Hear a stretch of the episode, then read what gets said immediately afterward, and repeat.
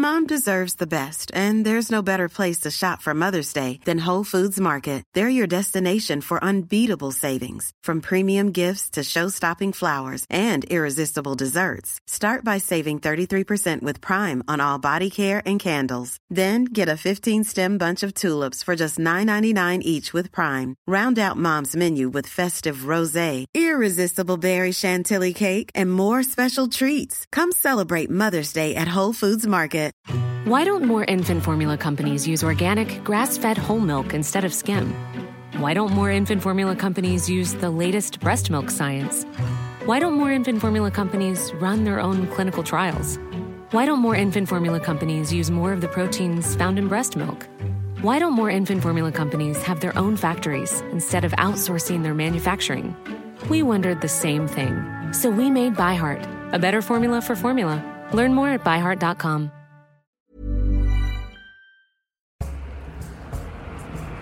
A special exhibition at the Bodleian Library in Oxford is exploring the importance of gift giving through books and across time. Books, of course, make good gifts, and they're also a powerful means by which people tell each other about the importance of giving and its risks. In early modern Britain, social structures revolved around give and take, whether those gifts were books, food, hospitality, or advice. This was a culture that intensely scrutinized and agonized over giving, about getting it right, whether that was giving, receiving, or reciprocating, especially when it came to the annual New Year gift giving of the Tudor court. What do you give to the person who has everything?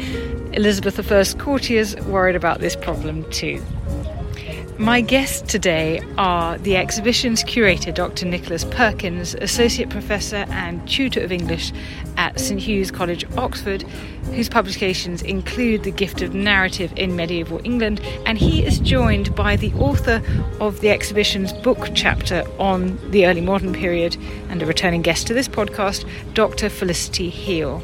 Dr. Heal is Emeritus Fellow of Jesus College, Oxford, and was a lecturer in history at the University of Oxford.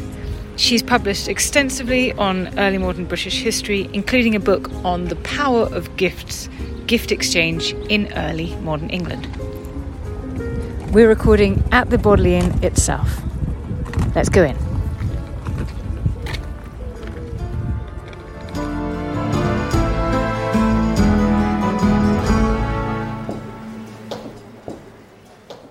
Nicholas, you curated this exhibition.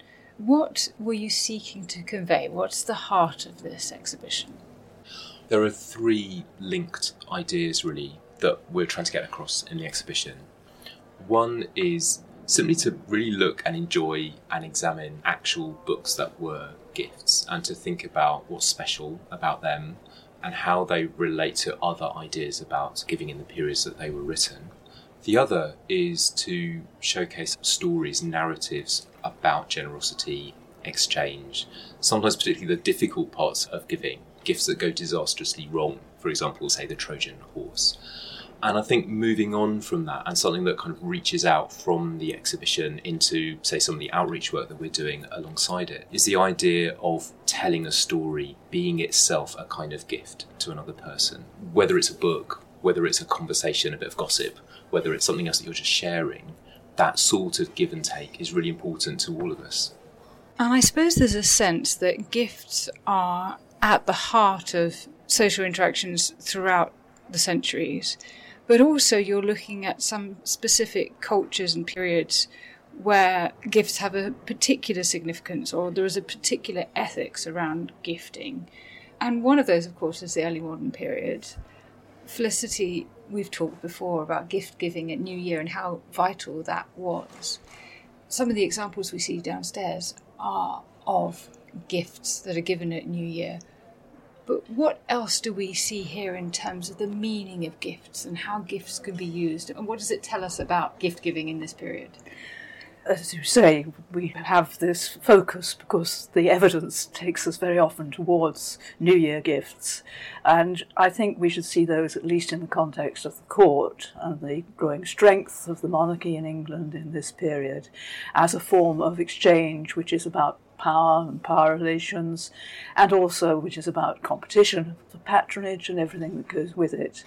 Now, why this period, as I say, is partly because we do see the monarchy particularly under Henry VIII and subsequently under Elizabeth, strengthening its control over many of the elements within the kingdom. So there's a way of displaying your seeking of power and influence through the crown. Secondly, I suppose, as far as gifts and books are concerned, we're in a transitional moment because we're moving almost inexorably from a manuscript culture to a culture which is largely of print. Both of those are going to be significant in their period, but they give yet another dimension to the process of competing with those who you might be seeking influence from, because we have some admirable examples of both those media. There's a sense that gift giving does operate very much on that level of negotiating patronage and demonstrating power or asking for power is that a fair summary, or do we see gift giving as genuine friendship in this period as well? I think we can see both. It's an easy answer, isn't it, to say that it's neither one thing nor the other. It's perhaps, as a historian, easiest to emphasise the power and competitive element here because we can see that in a very visible way in the historical record. But there are, I think, many ways in which we should still see this as a culture in which friendship is expressed through the process of giving we have in the exhibition the painting of Erasmus, and Erasmus, for all his desire to compete for power and influence and patronage and money, we still have the construction also of networks of friendship which are reinforced and articulated through the gift. That may be rather simple and not complex, but it can also be quite elaborate gifts. And these are now expressed in what, for shorthand, we could perhaps call a humanist mode. And books are obviously going to play a part in that sort of exchange of friendship. So there's very much a sense that they're picking up on classical ideas about the importance of friendship. Cicero writing about friendship, or Seneca writing about the relationship between the gift giver and the recipient. These are ideas that are absolutely crucial to this yes, the, mode of thinking. Yes, these are now becoming a much more important element in the story of how we look at, I think, gifts overall. If I could step back briefly into the late medieval period, obviously issues like kinship and loyalty expressed through giving are important elements in the story. Those remain in the 16th century, but we are adding to that this very distinctive sense of a society which, at its top, is thinking of itself as more committed to humanist values, looking to the classical past, and using gifts as one of the many elements in the expression of that adherence to humanism. Yeah, I think that's absolutely right, Felicity. And then it makes me think also of a really nice discussion that you have in the chapter that you've written for our exhibition book, where you talk about perhaps a much less public, but nevertheless always ongoing kinds of gift relationships, say amongst families. So it's not only that humanist or royal or very public display that's going on, but for example, in the exhibition, we've got a letter that's part of the Herrick correspondence where the parents are sending, they're arranging to send food to their children who live in London, and the parents are still based in Leicester, aren't they? So it's a very much more straightforward family kind of relationship. And I think, Felicity, you say in the book that Erasmus, for example, he's a bit sniffy about the sort of more common people sending their small tokens back and forth. But really, in early modern society, that's going on all the time. Those little gifts or tokens, particularly of food or little items of clothing and so on, and that sort of stitches communities together. Yes, and I think that's very important. Perhaps what we're seeing in the early modern period, though, is the ability to find the evidence as historians of that sort of process of exchange going on, which is intended to cement relationships at, at least at the middling and lesser forms of society. I don't think it's necessarily a new pattern of behaviour. Now, because of the nature of the evidence, we're able to say that it is something that is going on, as far as we can tell, routinely at all time. Perhaps mobility may make a difference a little bit to this, that the Herrick letters which you're mentioning are there partly because members of the family are in London members of the family are in Leicester and they're exchanging ideas and goods and food. But I don't think that's really fundamentally different from what would have gone in, on in the medieval period, which essentially is again that sense that gifts are one of the forms of cement that hold the society together. Yeah, I think that's absolutely right. And from my perspective, as someone who mostly teaches and researches literature of the period, yes, the medieval texts it might not be the same quality of evidence as, say, a set of letters, but definitely in fictional writing, that idea of the give and take, say, between lovers exchanging a ring or an item of clothing, or the expectation that someone, say, a lord and a servant, or someone higher and lower, would exchange things. We know, for example, that what we might now call payments, as it were, are often couched as gifts. For example, in Geoffrey Chaucer's life, we know that when he was starting out, as it were, he was given clothing as I suppose as a form of payment. And yeah, something else that I think we do have, stretching it back a little bit early, would be another set of letters, something like the Paston letters, where again we can see there amongst an extended family exchanges not only of the letters themselves, mm. but they also discuss other kinds of exchange, sending of goods, advice, all of those kinds of things.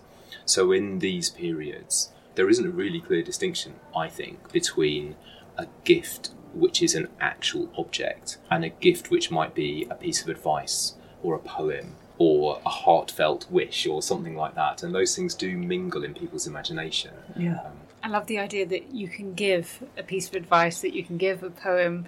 And I also like the idea that a payment to somebody might be a gift. But I suppose the nature of the evidence draws us towards thinking about gifts at the high end of society. By definition, books are going to be those exchanged between relatively elite people who can read, and some of the objects in the exhibition are particularly fine and expensive examples.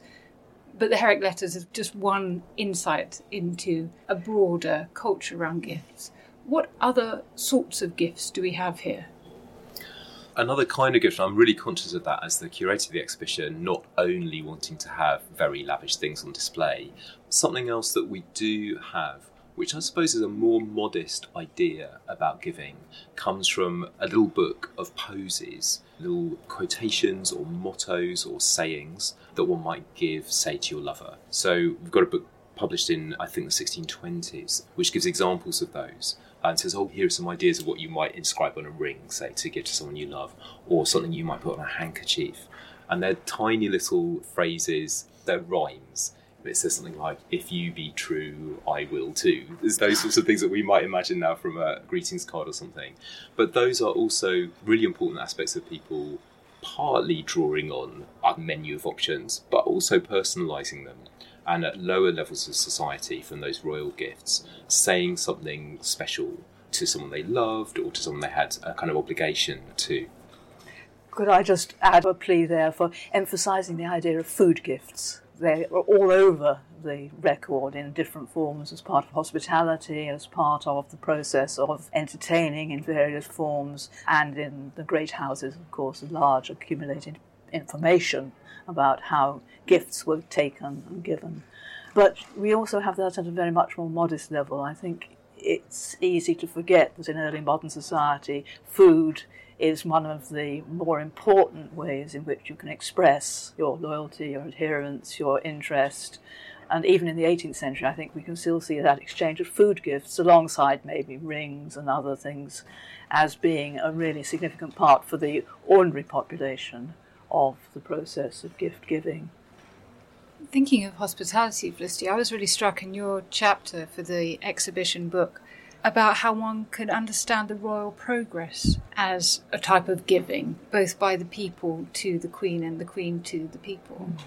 Is that a fair yes. summary? Yes, I think it is. It's quite interesting that, in some sense, in a residual way, we still have a bit of that left in modern culture. The notion of the crown visiting is still seen as a process of exchange, of course, between the host and the guest, but also a form, I think, of gifting a certain sort of residual power that we see as inhering in monarchy. But obviously, when we go back to Elizabeth I, she very clearly saw her presence as being a gift to those who received her. They, in their turn, performed the gifts much more elaborately by giving both hospitality itself and also ultimately gifts of a physical kind, jewellery. And as I say, they weren't always things that it was easy to assimilate, but I think this is a very characteristic part of the early modern behaviour in relation to the crown. Do we see any anxiety around giving represented here? We see it all the time. And going back to some of the slightly earlier material, for example, one of the medieval manuscripts that's on display is from the great dream poem Piers Plowman, written in the later 1400s and there there's a whole sort of series of episodes with allegorical character who's called Lady Meed. Now the word mead or mead in Middle English means something like reward, but it can mean bribe as well. It hovers around those different meanings, and in a sense, the poem at this moment dramatizes what those different meanings are. She's a really outrageous figure, and she buys influence and corrupts the clergy and all this kind of thing, and that is a demonstration in Langland's dream vision of the concerns, the anxieties around a culture which relies on people's giving a backhander or rewarding people for their service, and how that's not necessarily a very stable environment. So there are all these worries. Another text which comes from that period that we've got in the exhibition is one of Chaucer's Canterbury Tales, The Summoner's Tale. And at this moment, the summoner in the pilgrimage is trying to get his own back on a friar who's told uh, a tale against a wicked summoner. So the summoner's tale involves a corrupt friar, again, who wants people to give him lots of money and promises that he'll give prayers in return. So the idea of spiritual gifts being corrupted is something that's very common right up into the 16th century, of course. The friar goes to the house of a man who's lying in bed sick, who gets wise to him, and he says, Oh, I might be able to give you a gift. I've got it underneath me. You've got to put your hand right down to my backside, and you can find a gift. And when the friar puts his hand right down, the man farts on his hand. The friar is absolutely outraged at this. Chaucer says that he stareth up as doth a ward lion. So he's like an angry lion. And he says, I'm going to pay you back for that fart. And he goes to the local law to seek redress. And they basically treat it as a bit of a joke. And they try and work out the mathematical problem of how to divide the fart equally amongst all the friars in the friary. So it's turned into a joke, but I think those kinds of stories really emphasise the anxiety of the gift. And later on, certainly in the 16th century, we've got evidence of books which seek to give advice mm-hmm. to people and to warn of the dangers of being too obliged to other people mm-hmm. as well. Felicity, you also talk in your chapter about Hobbes, and he seems to be concerned with the gift as a burden. Can you explain? Yes, I think Hobbes, as so often, expresses an idea that is commonplace in some ways within the society, but he puts it with great clarity and a certain brutality. And obviously, what he feels is that there are a variety of social exchanges that are burdensome to the individual and that they cannot really secure peace within the society, which is his overall perception of what should happen. And one of the things is that gift giving places an obligation which detaches, I think one would say, the individual from the societies and exchanges only with another individual. And it's the sort of burden that is perhaps inescapable, but is not in any sense a major contributor to the success of the commonweal. But that idea that the gift is burdensome is very common in early modern society, and I suspect in medieval society as well. By giving a gift, you bind the individual to some degree to a return, whether that's the return in material gift or whether it's a return in patronage or whatever the issue that is necessary. But the giving of the gift is always a dangerous thing for the receiver if it's not handled with care and sensitivity. And it was striking to my mind that ingratitude is seen as prevalent a vice in early modern society. The question of how far, by being bound to a gift, you then make a proper return, how far you show yourself, in fact, to be ungrateful for what is given. It can take all sorts of forms, but this is, again, obviously influenced by classical thinking about ingratitude, but it is one of those key words that relates so closely to a lot of the writing about the gift in the early modern period ingratitude. That seems important when thinking about relationship between God or gods and people. If we think about the divine gifts and spiritual gifts that humans can give each other, prayers, for example, then when we get to the 16th century, we're looking at a period of change. it's now not possible for many people to give gifts of prayers to those who have died, mm. as it previously was. And there's much more an emphasis on being the recipient of grace as opposed to giving anything in return. I wonder how the exhibition explores these themes of the relationship between God and humans when it comes to gifts. I think the short answer in relation to the 16th century is that I'm not sure we've been able, because it's a small room, quite to get in all of that real shift in that sense that you get a theology that develops which sees God as this overwhelmingly giving force, which a human being can't really do much about. And there is a real anxiety, isn't there, about accepting this and what to do about it and demonstrating the ingratitude that Felicity just yes. mentioned. Yes. Yeah, absolutely. And I think that idea about what kind of gratitude might one give then gets diverted into other expectations about ways of living, but also perhaps, to my mind, diverted into denigrating or pushing against the people that one then sees as the enemy for example, against Roman Catholicism. as a sort of outlet for that idea. What can we do? And a lot of that sort of difficulty feeds into the sort of energy of religious conflict in the period. Most of the items that we have early on in the exhibition, which cross over a range of different sort of religious traditions and cultures, humans at least wanting to or trying to make that attempt to give back. But I think also there's a real difficulty there because with some of the, say, late medieval material, those images, let's take one example, a really beautiful, outstanding book, which is called the Abingdon Missal. And we've got it open a page which shows a crucifixion scene. And on the other, opposite page, there's a picture of the story of Abraham and Isaac, another story about gift giving or about sacrifice. And in the text of that page, part of the Mass setting, the priest is talking about the offerings to God in the form of the Eucharist as being gifts. So, on the page showing the crucifixion, the donor or patron of the manuscript, William Ashenden, who was abbot of Abingdon, is pictured kneeling. Yes, he's at the edge of the picture, but he's very much sort of part of that, and as it were, his money has gained him a closeness or an access to God. But I think it's exactly that type of give and take which religious reformers in the 16th century would very much take exception to. Let's go and have a look.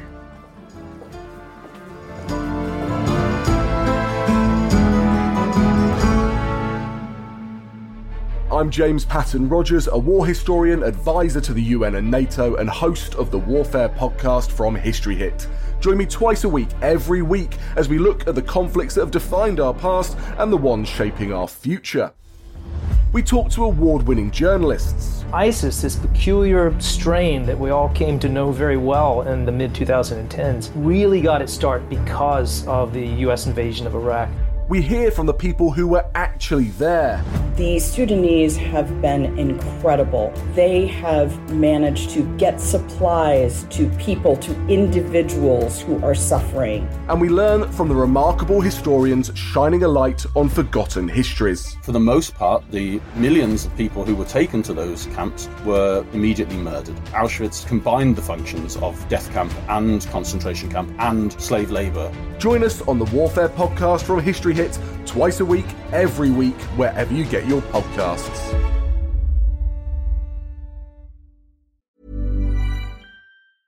Small details are big surfaces, tight corners are odd shapes, flat, rounded, textured, or tall. Whatever your next project, there's a spray paint pattern that's just right. Because Rust new Custom Spray 5 in 1 gives you control with five different spray patterns. So you can tackle nooks, crannies, edges, and curves without worrying about drips, runs, uneven coverage, or anything else. Custom Spray 5 and 1.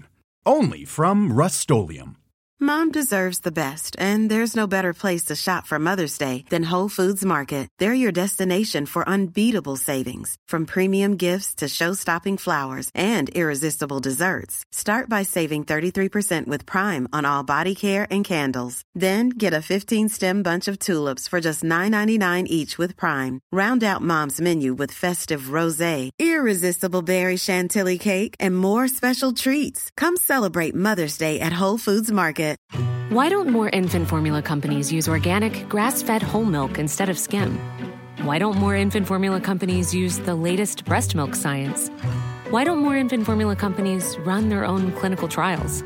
Why don't more infant formula companies use more of the proteins found in breast milk? Why don't more infant formula companies have their own factories instead of outsourcing their manufacturing? We wondered the same thing. So we made ByHeart, a better formula for formula. Learn more at byheart.com.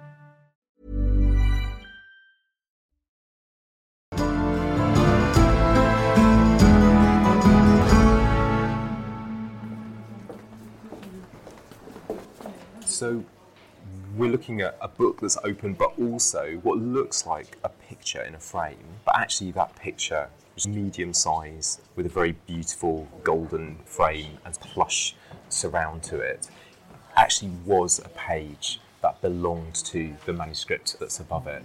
The manuscript's a book of hours.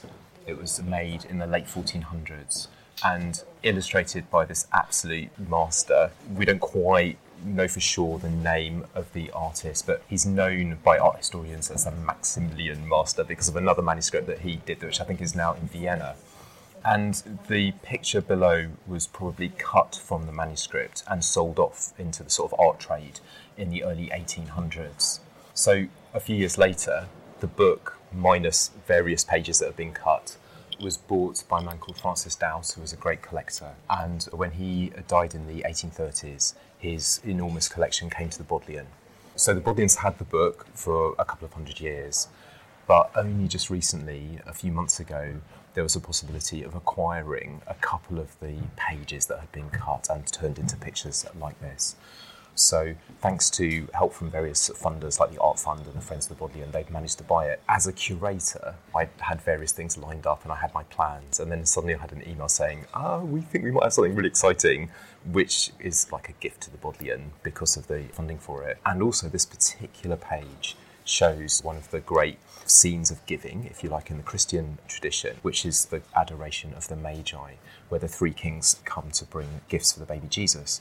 So, in this particular picture, which is painted with enormous sort of delicacy and skill, and the colours are still really beautiful and vibrant, we see one of the kings there, an old man, leaning really close as if he's a bit short sighted, I think, touching the baby Jesus's foot and really delicately examining it. And it draws our eyes in, I think, to look at that ourselves. The lines of sight are heading down towards that moment of contact between the human and the divine and that gift giving relationship, which I think that's what it's all about, really, isn't it? Something that's interesting about the picture that's part of the developing tradition of the adoration scene is that the three kings are depicted as an old man, a middle aged man, and a young man. And here they're very definitely also depicted as someone from Europe, someone from Asia, and someone from Africa the figure there who's the young man is this really handsome black African king dressed in a white robe with blue and yellow hat that he's doffing in honour of the child. Now, actually, there's another book from which that scene is quite closely copied, but this artist has taken it as his own, made it a little bit more naturalistic with the background scene of a kind of wood and buildings, but really drawn us into that intimate moment of give and take between humans and God, and the Christ as a kind of God as well. It really speaks to the culture around giving, the Christian culture that is underpinning many of the ideas around the ethics of giving and culture of giving that we're going to see here. But I'm also struck by its beauty as an object. The Virgin Mary's face almost looks like Botticelli's Venus, and then we've got this incredible book of hours with such fine miniature painting of butterflies and birds and gold leaves. And it is both much more realistic than many books of hours in the mm. decoration. Quite often they're very stylized, but these look like pretty good renderings of birds and flowers yes. and butterflies, don't they? Yeah, that's absolutely right. This artist, he's really interested in the trick that makes it look as if, say, there is a butterfly that has just alighted on that beautiful flower in the lower margin there. And on the left hand page, where we've opened the book it, itself, the kind of parent book as it were, is a scene showing Pentecost. I suppose you could describe that as the gift of the Holy Spirit yes. coming down onto the disciples. You can see the sort of dove figure up there with very delicate gold, almost like rain or rays coming down towards the figures. So I quite like that contrast in the sense that this is Mary again, but much later on in the gospel narrative. Around it, The artist has painted medallions, we could call them, or tokens, I think would be a good word, often pilgrimage tokens, something you might get as a memento if you went to a shrine. So they again are painted to look quite realistic. And the Bodleian does have books of hours and other religious books where people literally have sewn into their book actual gold coins or mementos like this. Something incredible and a bit cheeky, I think, about how this artist has done it is if you look in the bottom left hand corner, we see an image which is known as the Veronica, which shows a picture of Christ's face on a cloth that St. Veronica was said to have got by mopping Christ's brow. And it looks like it's attached by a pin to the page. Now, what you can't do in an exhibition is show different pages of an open book, but if you were to turn that page over, the artist has drawn what it would look like if the pin went through the page Oh, and back wow. out again. It's absolutely incredible. I was really tempted just to show that otherwise fairly blank page just because it's an amazing scene. And it's the artist, I think, just saying, yeah, it's like a mic drop by the artist saying, yeah, I could do anything. I love that. And I was exactly going to say the only trouble with an exhibition mm-hmm. is that you can't turn the pages of the book. Yeah. But we are looking at fairly glorious pages. One of the other pieces that feels like it's set the scene of this exhibition is Ashmole 45. Yeah, would you like to see it now? Yes, please. Now, this is from the 1520s. Tell me what we're looking at here. Yes, so this is a slightly smaller book. It's a bit bigger than a normal paperback book nowadays, but it's a little bit more scruffy. It does, though, have, I think, a really delicate and nice drawing on this title page. So, something about manuscript books in this period is that there's a kind of give and take between the developing design of printed books and how manuscripts were, of course, still being made. So, the idea of having a title page itself is something that's more developed in, say, printed books. But here we've got a manuscript book copying back, as it were. At the top there, it says, in quite elaborate, so called champed in writing, the story of the Earl of Toulouse.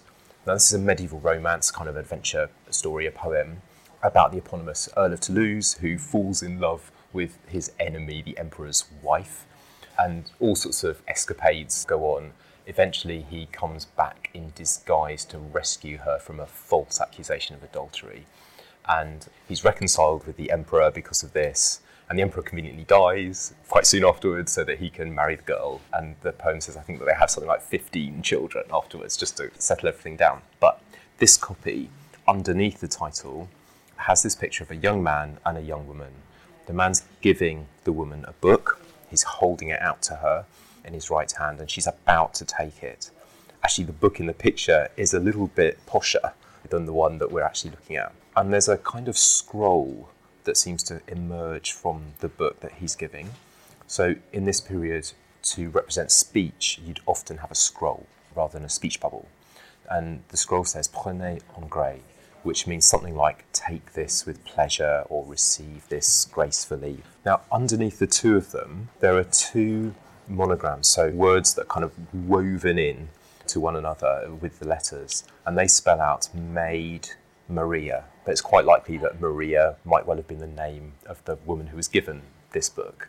And I like to think of, if it is Maria, opening this book and kind of seeing herself pictured there's a little bit of pressure there as well because it shows her about to actually receive this possibly love gift or possibly gift for an occasion like an engagement even from the young man. She is, as it were, already written into the story that's about to take place. What I like about it is it's one of the reasons for gifts being given. You've got a book being given, talking about books as gifts in here. And I love the detail in which the man and woman are portrayed. He's got a very early 16th century bob with fringe Yes. and long gown, and she's wearing a gable hood and quite early 16th century clothing.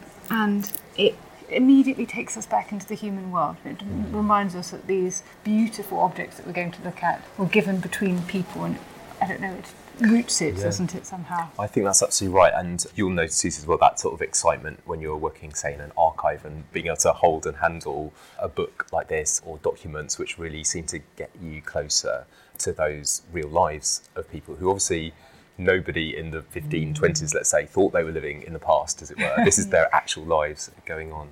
Later on, this book belonged to a man, I think his name was William Fitzwilliam, and he's written all sorts of other things in the book, including, for example, at the end of The Earl of Toulouse, a recipe to make a good pudding. So a book like this became used in all sorts of different ways. How interesting. Yeah. And I suppose it also speaks to us about gifts in terms of power relations, what it means in terms of being a donor and a recipient, and also here, of course, about gender. Yeah, that's absolutely right. And obviously, one of the things that, for example, anthropologists have thought about and discussed over the last pretty much exactly 100 years since some of the kind of really influential publications about gifts first came out is exactly those sorts of dynamics of power, of gender, of hierarchy and relationships. Thinking about power and those sorts of relationships, it may be that would be a good segue into some of the royal gifts and things involving Elizabeth. Oh, right. So, where would you like to Princess Elizabeth? Princess Elizabeth, perhaps? We have a lovely example of her New Year gifting to, in this case, Katherine Parr. And what we see there is a beautiful piece of embroidery that is, everybody seems to be confident by Elizabeth.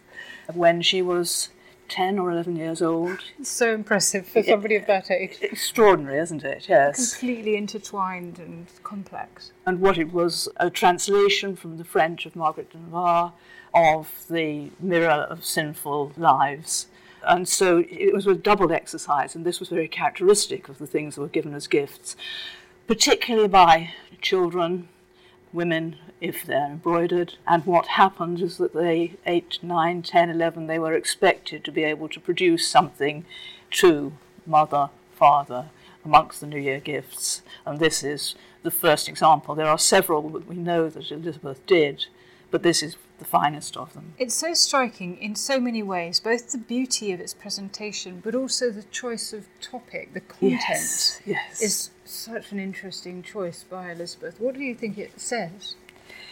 I think she expected to produce something that was devotional. There obviously is a strong tradition that this sort of gift would be a devotional prayers, meditations, things of that kind. So, in that sense, the choice is not surprising.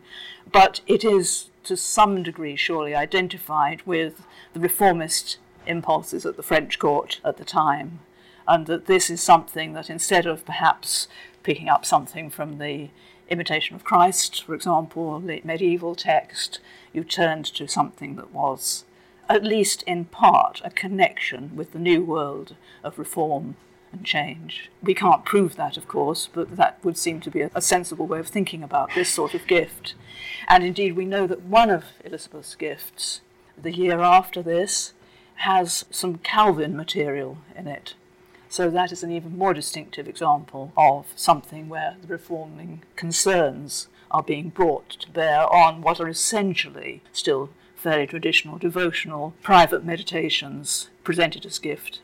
And I'm struck by the fact that so far we've looked at gifts given to God, to Jesus, We've looked at romantic gifts, and here, on many layers, it's the gift from a stepdaughter to a stepmother, but it's also a text that speaks about God's gift of grace. This is very much, the Miroir is always all about that freely given gift. It's very Lutheran, it's very reformist yes, in its content. It is indeed, in a way, we're looking as so often at a multi layered form of the gift because these are obviously expensive and significant things done by, in this case, a member of the royal household herself, a key princess.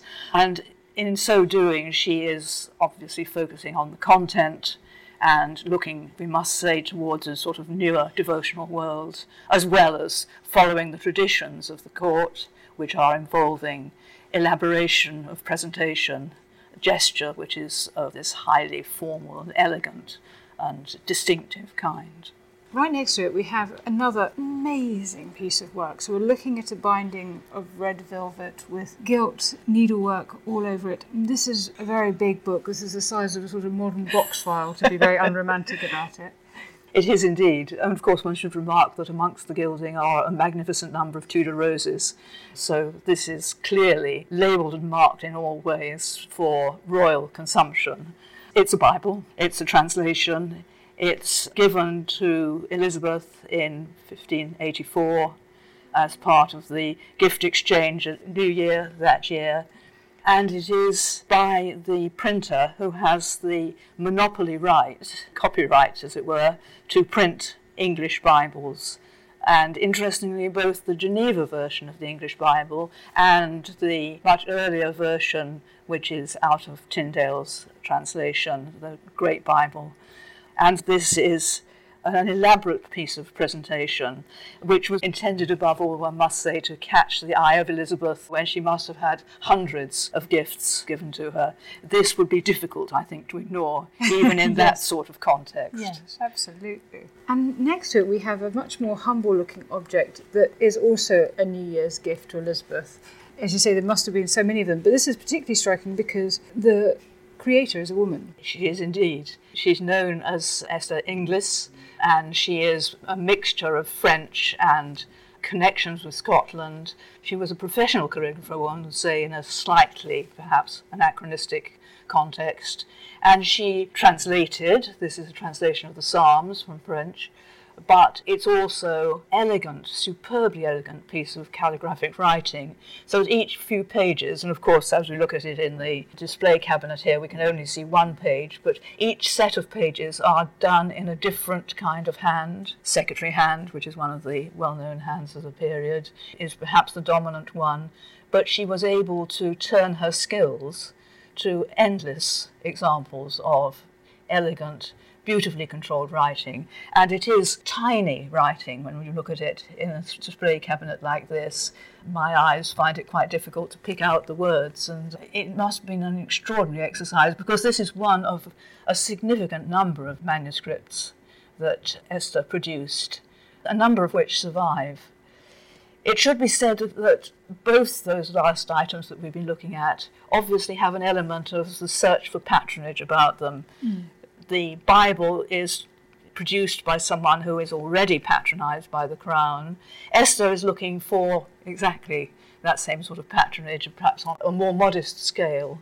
Unfortunately, she didn't get very much of it at all. I'm very sad to hear that because this is a piece of work that is just superlative. Extraordinary. It's hard to believe that this has been written by a human hand as opposed to printed because it's so precise and so detailed. It shows this same degree of artistry as we saw in the miniature painting in the Book of Hours. It's mm. amazing. Yes, it is indeed. And as I say, were we able to take it out of the cabinet and turn the pages, one would see, in a way, an even more extraordinary ability to adapt to what is thought to be the set of hands that were most likely to bring patronage to her.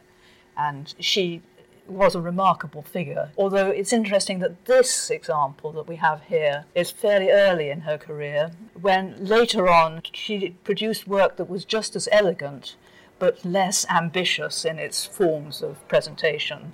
The search for patronage had obviously not gone particularly well. Thank you so much, both of you, for showing me around this exhibition and introducing me to some of its themes. And how long is this exhibition running, Nicholas?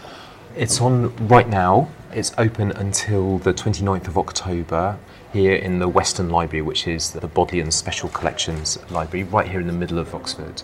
So it's free, it's open every day, and yeah, you're really welcome. Thank you so much for coming. Thank you for having me, and I do recommend, if you can at all get to Oxford, to come and see these treasures because it will be a gift to yourself. Oh, that's really kind. And of course, many of the items in the exhibition are also illustrated in our book that goes along with it. Thank you. And thanks to my producer, Rob Weinberg, and my researcher, Esther Arnott. And thanks to you for listening to Not Just the Tudors from History Hit. We're always eager to hear your suggestions for podcast subjects. So drop me a line at notjustthetudors at historyhit.com or on Twitter at notjusttudors. Also, if you're in need of an extra hit between podcasts, do sign up to our newsletter, Tudor Tuesday. Details of how to do that are in the notes below this podcast. And please rate, rank, bestow multiple stars, and comment on this podcast wherever you listen, including on Spotify. It really helps more people find not just the Tudors.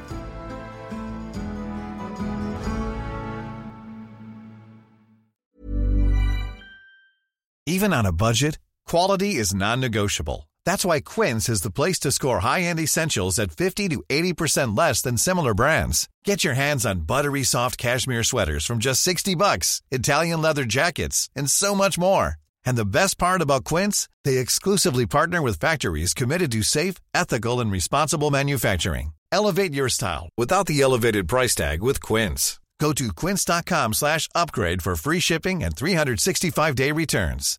Why don't more infant formula companies use organic, grass fed whole milk instead of skim? Why don't more infant formula companies use the latest breast milk science? Why don't more infant formula companies run their own clinical trials? Why don't more infant formula companies use more of the proteins found in breast milk? Why don't more infant formula companies have their own factories instead of outsourcing their manufacturing? We wondered the same thing. So we made ByHeart, a better formula for formula. Learn more at byheart.com. History is full of extraordinary people, the Tudors being just a handful.